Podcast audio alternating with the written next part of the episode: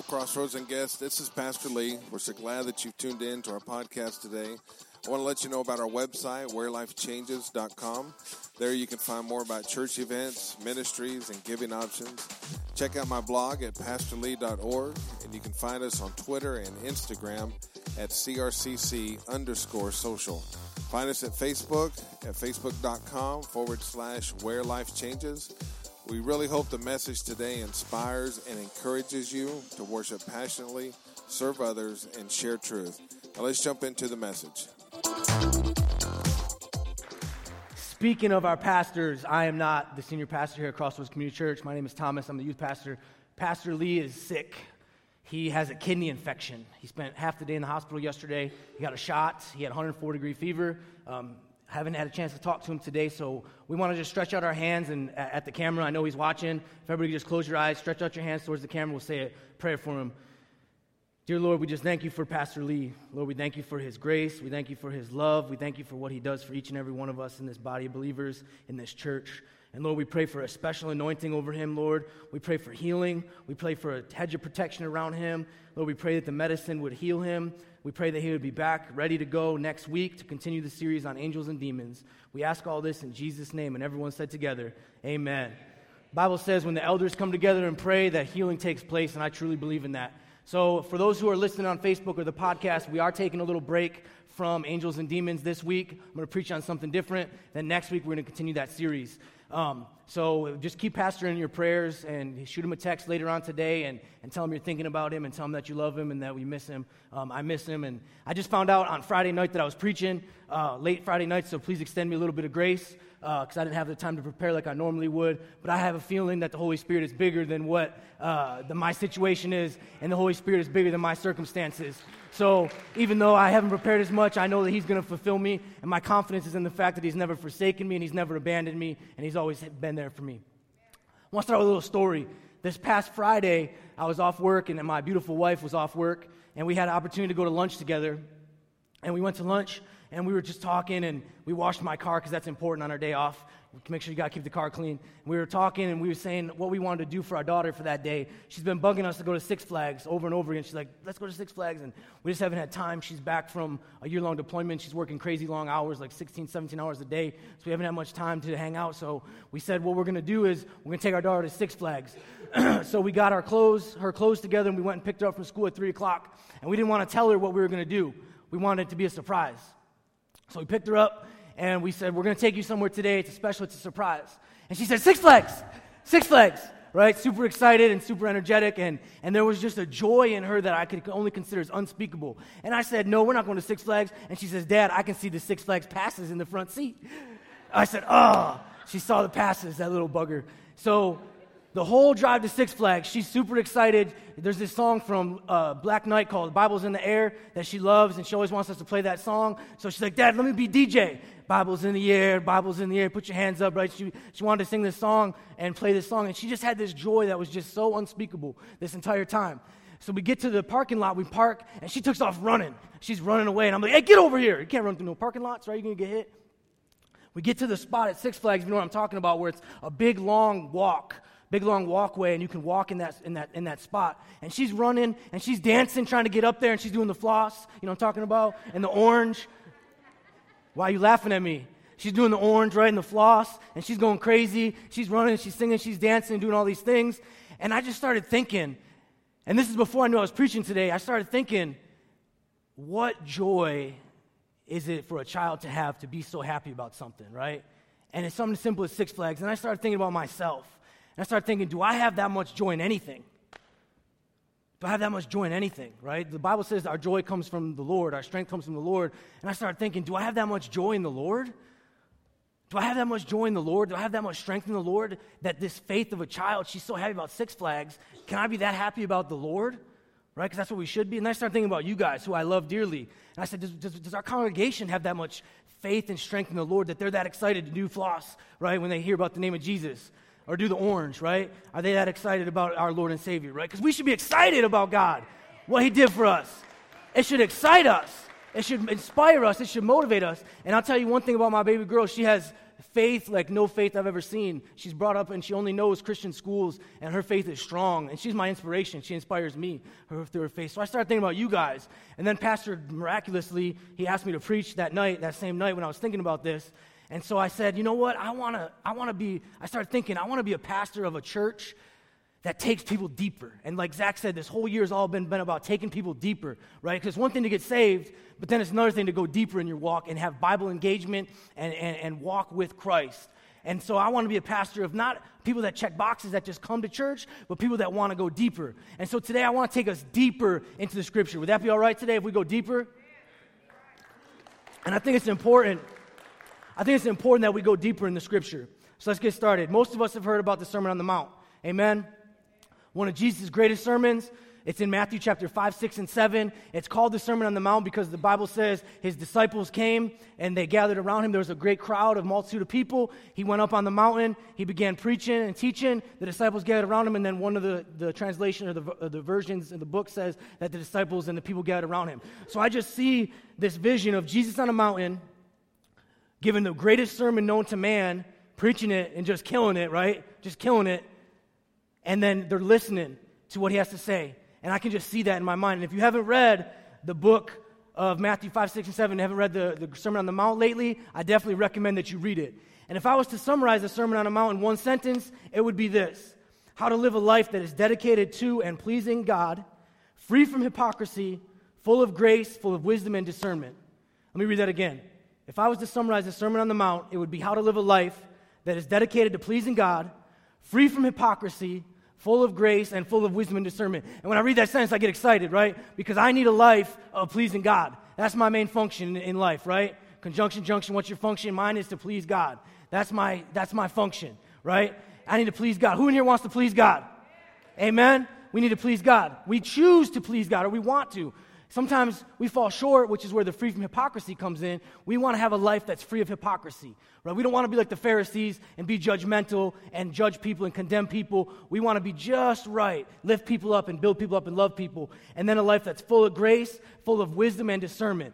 Knowledge and wisdom are a little different. Knowledge is something you gain from reading, but wisdom is gained from experiences, from trials, from tribulations, and we want a life full of that wisdom. Amen? We want a life full of wisdom. And then discernment. I need to be able to make decisions. As a spiritual leader in my household, I need to be able to be wise and be able to make the right decisions and have wisdom and have discernment and know when to decide and when not to decide and when to engage in conflict and when not to engage in conflict. And I need to know when to, to evangelize people and minister to people and when not to. So, so Jesus teaches about all all these things in the Sermon on the Mount. He talks about things like love, the law. He teaches on attitudes, lust, divorce. He teaches on revenge. He teaches on enemies. He teaches on giving, fasting, feeding the needy, uh, producing fruit, looking, seeking, and knocking. We could all use a little bit of the Sermon on the Mount in our lives today. Amen? So today's text that I'm going to talk about is from the Sermon on the Mount. And the title of my sermon is, Are You Salty? Everybody say, Are you salty? I can't hear you. Are you salty? That's the title of my sermon today, is Are You Salty? And it comes from Matthew five thirteen, and I'm only going to preach seven words today. Well, I'm only going to use seven words to preach.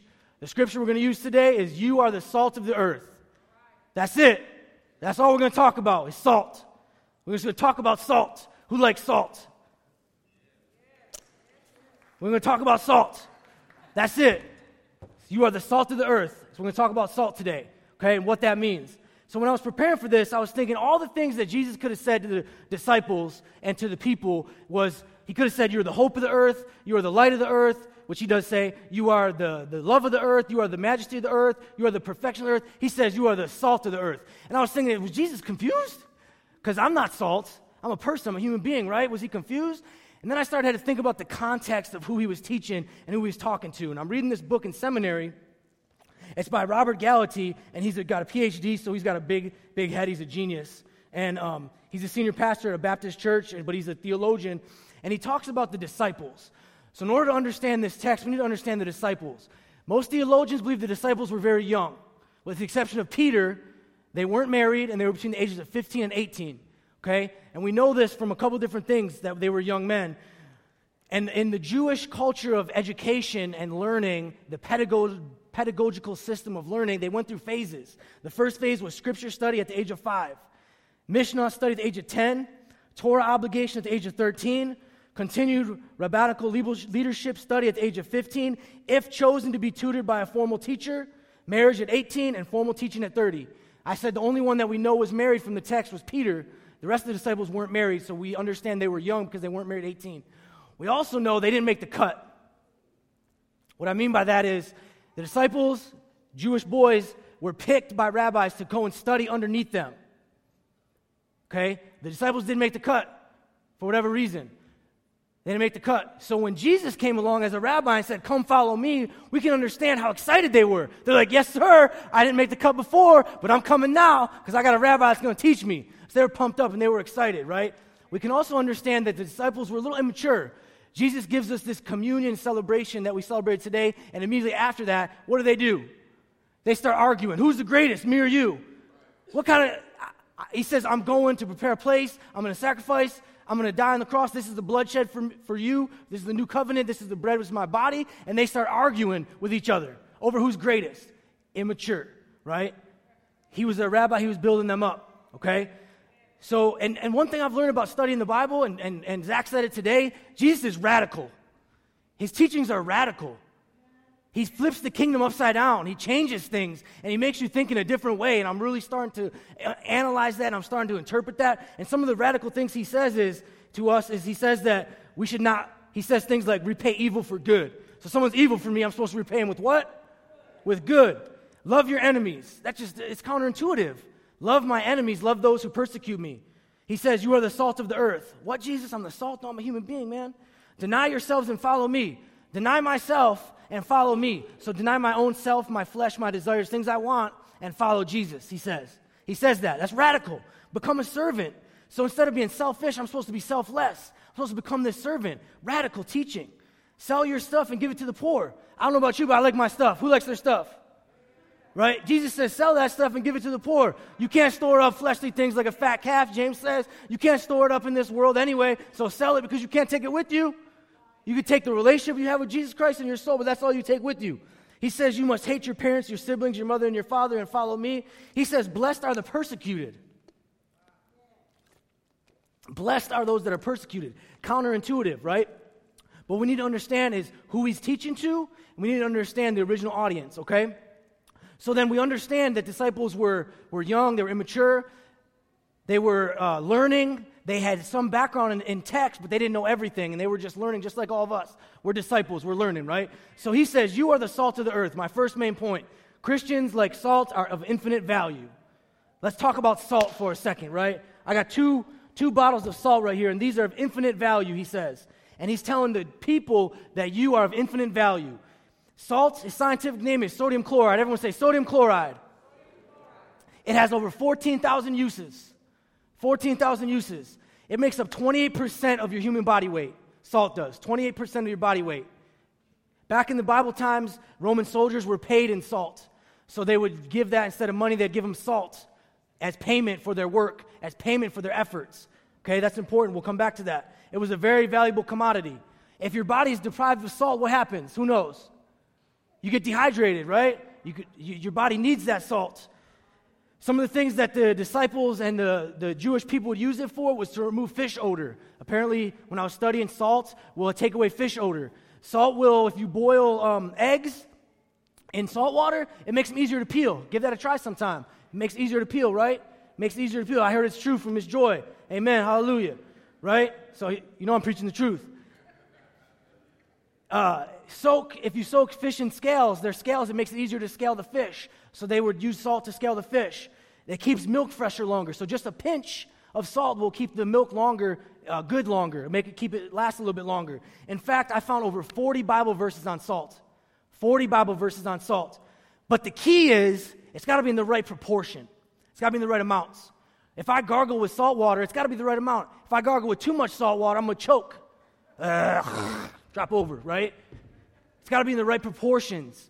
Okay, if I put too much salt in my milk, it's going to taste bad, okay? So it's all about the proportion of salt. It's got to be in the right proportions, and we must understand this as we move on in this lesson, in this sermon, okay? In fact, Roman roads were even built just to transport salt. That's how valuable it is. For us, we don't understand this. We don't understand this because my wife went and bought these. Uh, they're probably a dollar fifty each. I can just pour it out and waste it. Zach will clean up the mess later, right? And so I can just pour it out and waste it. But what he's saying is, you are valuable like this salt is valuable. Are you guys with me? Does that make sense? Because salt was so valuable, he's saying, you are the salt of the earth. You are the valuableness of the earth. You as my disciples, you as my believers, you as my followers, you are valuable like this salt. So we need to understand that's the first point that Jesus was trying to make, is you are valuable. This this entity, this salt, this this thing that we as, as Americans take for granted, right? Uh, we take it for granted. Um, it's so valuable to them. And he wanted them to understand how valuable they were. We are valuable like that. Jesus wanted to show his teachers, or his students rather, to understand the value that they had and how important they were to the kingdom of God. That's the first main point. So you are valuable. I want you to understand that. We sang that song, God, that how he loves. He loves us so much. Think about what God has done for us. In your personal walk, just in your life, what he's done for you. Just think about that for a second. And then if we look at the Bible, think about what he's done for mankind. He created us. He freed us from the slavery of the Egyptians, right? He sent the plagues. He parted two different seas, maybe three, right? He sent quail and manna for us. He brought water from a rock. He made spears turn into snakes. He freed us. He turned. He sent us kings. He sent us prophets. He sent us teachers. He sent us judges. He's warned us about end-of-time prophecy and told us what's going to happen. He converted Saul to Paul, which is one of the greatest things in the, that gave us thirteen of the New Testament books, right? He sent his son to die on a cross for our sins so we could be forgiven and inherit the kingdom of heaven.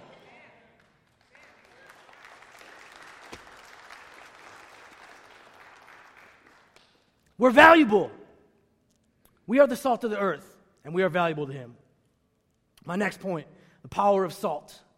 Salt has two primary purposes for us for that we use it for. We use salt as a seasoning. Everybody say seasoning. seasoning. And I got this raw steak here, and we're going to make Zach eat this here in a little bit. You think I'm kidding? Come here, Zach. And so it's used as a seasoning. And the meat already has flavor in it, okay? Salt's job is to pull the flavor out of it. Everybody say pull. pull. I can't hear y'all. Everybody say pull.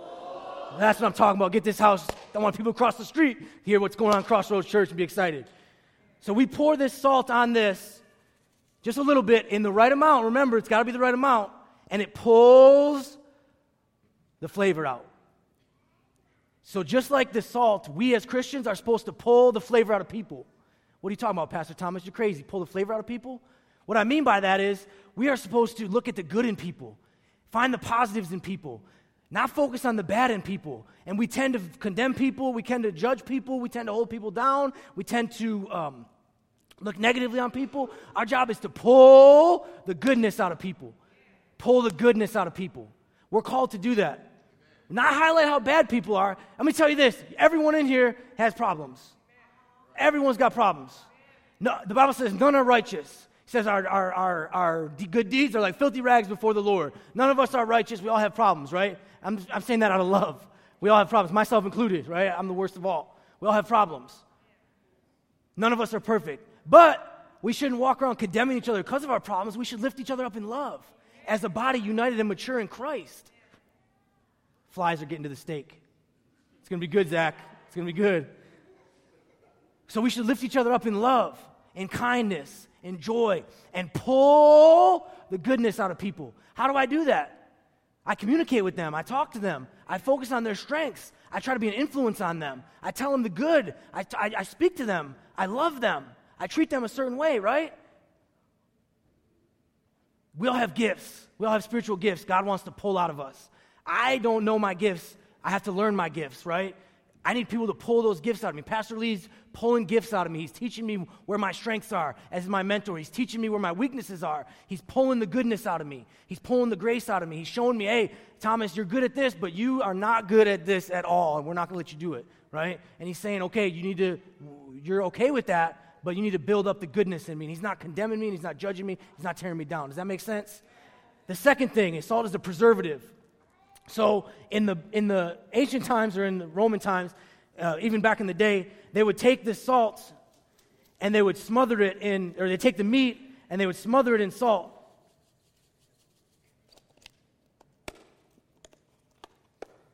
There we go. They'd smother this meat.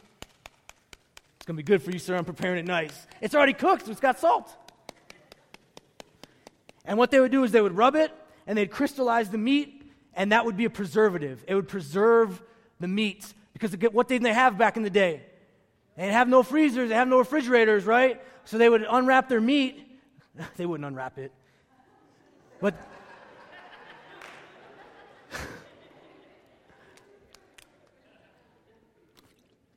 they'd have their meat after they butchered it. They didn't have packaging either. And they would cover it in salt, and it would preserve it and make it last. And when I was studying, it says it would last three to four times longer. Our assignment is to preserve God's truth, to preserve His truth, right? What's in this Bible we're supposed to preserve. This is God's Word. We're supposed to preserve it. We're supposed to be the, the preservers of integrity, of truth, of morality, of justice. We're supposed to preserve these things, right? Our assignment is to preserve His Word. How do I do that? I go. I do that by going out into the world and spreading His truth and speaking on behalf of Him and being an ambassador for Jesus, being an ambassador for Christ. God has called us, just like salt, to be a preservative. So He says, He says, you're the salt of the earth, right? So we know we're valuable. We know that we are a polar outer. We're a seasoning to the world. We're supposed to be a seasoning, and we're supposed to be a preservative, preserve God's truth. Right? Let me tell you some statistics real fast, because we're supposed to be different from the world. Christians, supposed to be a little bit different, right? The Bible says we are a peculiar people. Everybody say peculiar. peculiar. Say it like that, peculiar. peculiar. Right? We're a peculiar people. Okay? So, statistics show that those who claim to be Christians, the drug rate is just as high as non-Christians. Those who claim to be Christians, teenage pregnancy is just as high. Drinking, just as high. Bad attitudes just as high, and then the divorce rate's just as high. Help us, Lord. Help us, Lord. Right? Because we're supposed to be different. We're supposed to be different. So He says, you are this salt of the earth. You are this salt, right? You are this salt. You are called to be valuable. You're called to be a seasoning to people, and you're called to be a preservative and preserve my truth. One other thing salt does, salt makes us thirsty. I don't know why, but I'm so dry-mouthed today. Maybe it's because I'm a little nervous. But I'm so thirsty, and maybe it's because there's all this salt all over the place. But salt makes us thirsty. So like that salt makes us thirsty, we're supposed to make people thirsty for Christ. We're supposed to make people thirsty for Christ. I thirst for Him. I hunger for Him. I want more of Him. We're supposed to help people get to that point. Help them understand that they that there's more than just being saved, that there's an inheritance that's beyond all recognition, all understanding, and we can have this peace and this joy that is unspeakable, like my daughter when she's going to Six Flags. Right? We can have this peace and this joy just like her, because we're called to promote that thirst. We're called to influence people. We're called to influence people towards Christ. We're called to make them want to to to look at us and say, I don't know what what, what Greg has, but Greg has something. Greg has something, right? When when when things are going bad, and, and the fecal the fecal matter's hitting the oscillating rotator in political terms, right? When things are going bad and things happen, Greg is calm. Greg is collected, right? He has something. I want what Greg has. I want what he has. People are supposed to see that in us. Does that make sense? You guys with me? People are supposed to see that. They're supposed to see that in us. And so I want that, and I want to give that to people. But I can't do it. The Holy Spirit has to do it. But we're salt, so we're supposed to be different. We're supposed to be different. I got these three hash browns down here. And I went today to order French fries, and I went in there, and I said, I have a random order, and I need to order three large fries. And they said, we can't give you French fries. It's seven o'clock. And I said, what do you mean? It's, it's have it your way. And they're like, that's Burger King. This is McDonald's. So I'm like, all right. Fair enough. So we have these three fries, or these three hash browns. They're supposed to represent French fries, and they're unsalted. They're all unsalted. And I want to break these up into categories of people. So we have this fry, this hash brown. This is an unsalted hash brown, okay? I relate this to like a lukewarm Christian. Just kind of going through the motions, checking the boxes, just going through, not really doing much, right? They believe, but they're kind of like on the fence, and, and there's nothing wrong with them, but they're not adding seasoning to the world. They're still valuable, right, because we're all valuable in God's, God's, God's eyes, but they're not seasoning people. They're not making people thirst for the word, thirst for Jesus, right? Come taste this hash brown. It's plain, sir. Come on, Zach. We'll get him to eat that meat here in a minute. See how it tastes. Give Zach a round of applause. How's it taste? It's cold, too. It's cold, right? It doesn't taste good. We don't want to be like the tasteless, non-seasoned hash brown. We don't want to be like that, right? And if you're like that today, guess what? You could change. You can make a change because God's mercy is made new every single day. Amen? God's mercy is made new every single day. Then we have this hash brown. I like to just call this hash brown a, a Pharisee or a judgmental, a condemning hash brown. This hash brown is too salty. What's going on?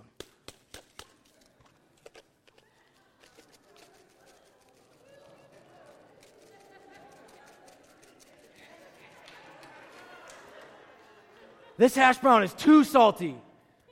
This hash brown goes around and judges people. It condemns people. It comes up and says, you're going to hell if you don't do this and this and this, right? Brimfire, hellfire, and brimstone. Time and place for that, but that's not seasoning people.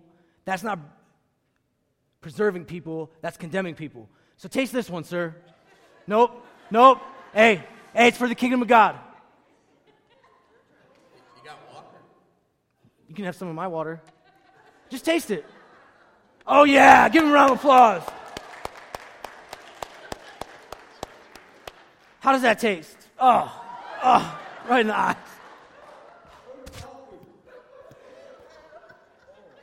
You, you can go spit it out. We don't need you anymore. Give Zach a round of applause.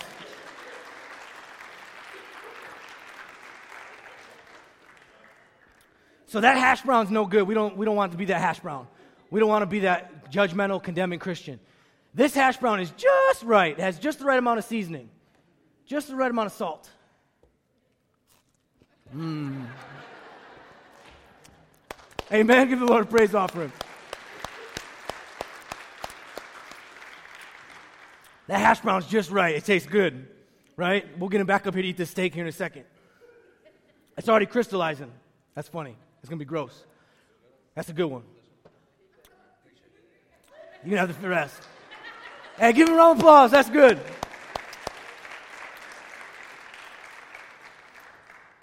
So we want to be just the right amount of salt in the world, right? Because Jesus said you are the salt of the earth, and we understand that it has to be in the right quantities, in the right doses, in the right doses. My last point before we close. We must have influence with the world. My salt does no good if it's on the shelf. My saltiness does no good if it's on the shelf. I got to go out into the world with my saltiness. Are you salty? And I got to go out into the world and be the salt in the world and go out into the world and have influence over people and talk to people and love on people and share with people and share the truth. And I know it's awkward for even me and even other pastors here. Sometimes it's awkward just to walk into a conversation and try to evangelize somebody, right? That's where that wisdom and that discernment comes into place, the know when and where and, and how to talk to people, right? Because you don't want to be too pushy, but you don't want to be not salty. You want to be just right. Because imagine that one moment where you can say one thing that could change someone's life forever. You could change someone's life forever.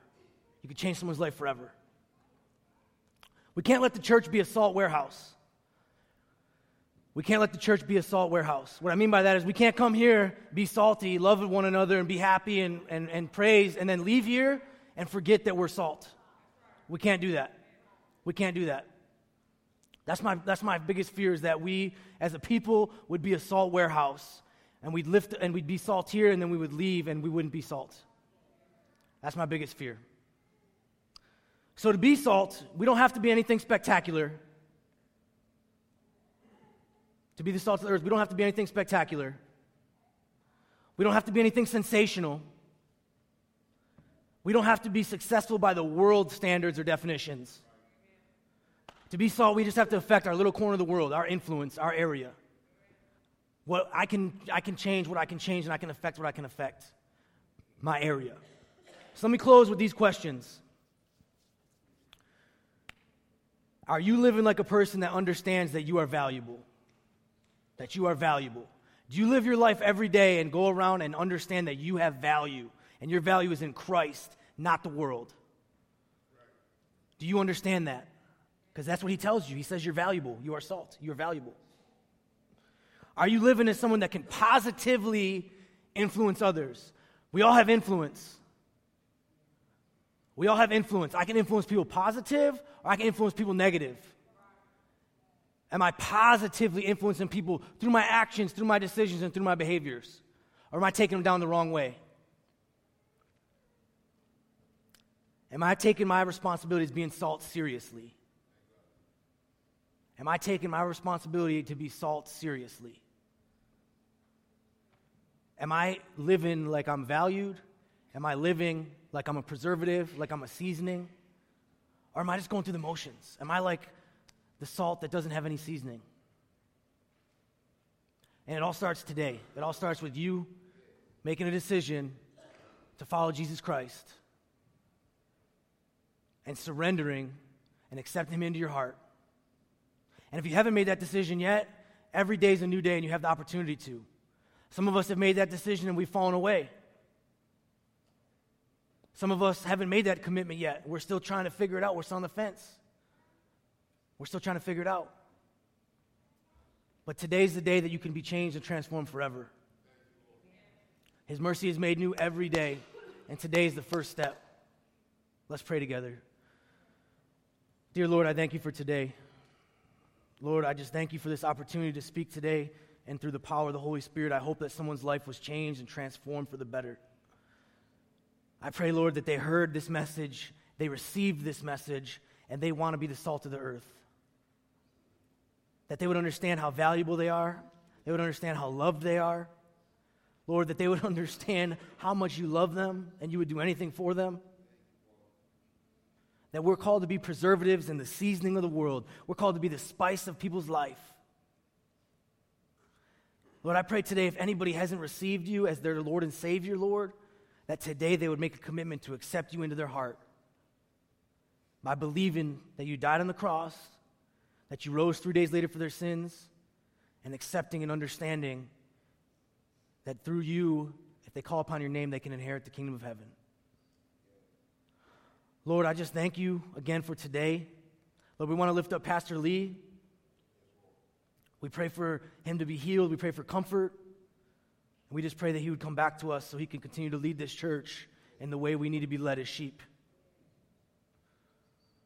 Lord, I thank you. We give you all the praise and we give you all the glory. And everyone said together, amen. Hey, I just wanted to say thank you for your time and listening today. If you liked what you heard, don't forget to hit that subscribe button and share us with your friends. Also, remember to follow us on social media. If you ever find yourself in the area, we would love to see you on a Sunday morning at ten forty a.m. Thank you again, and we'll see you next week.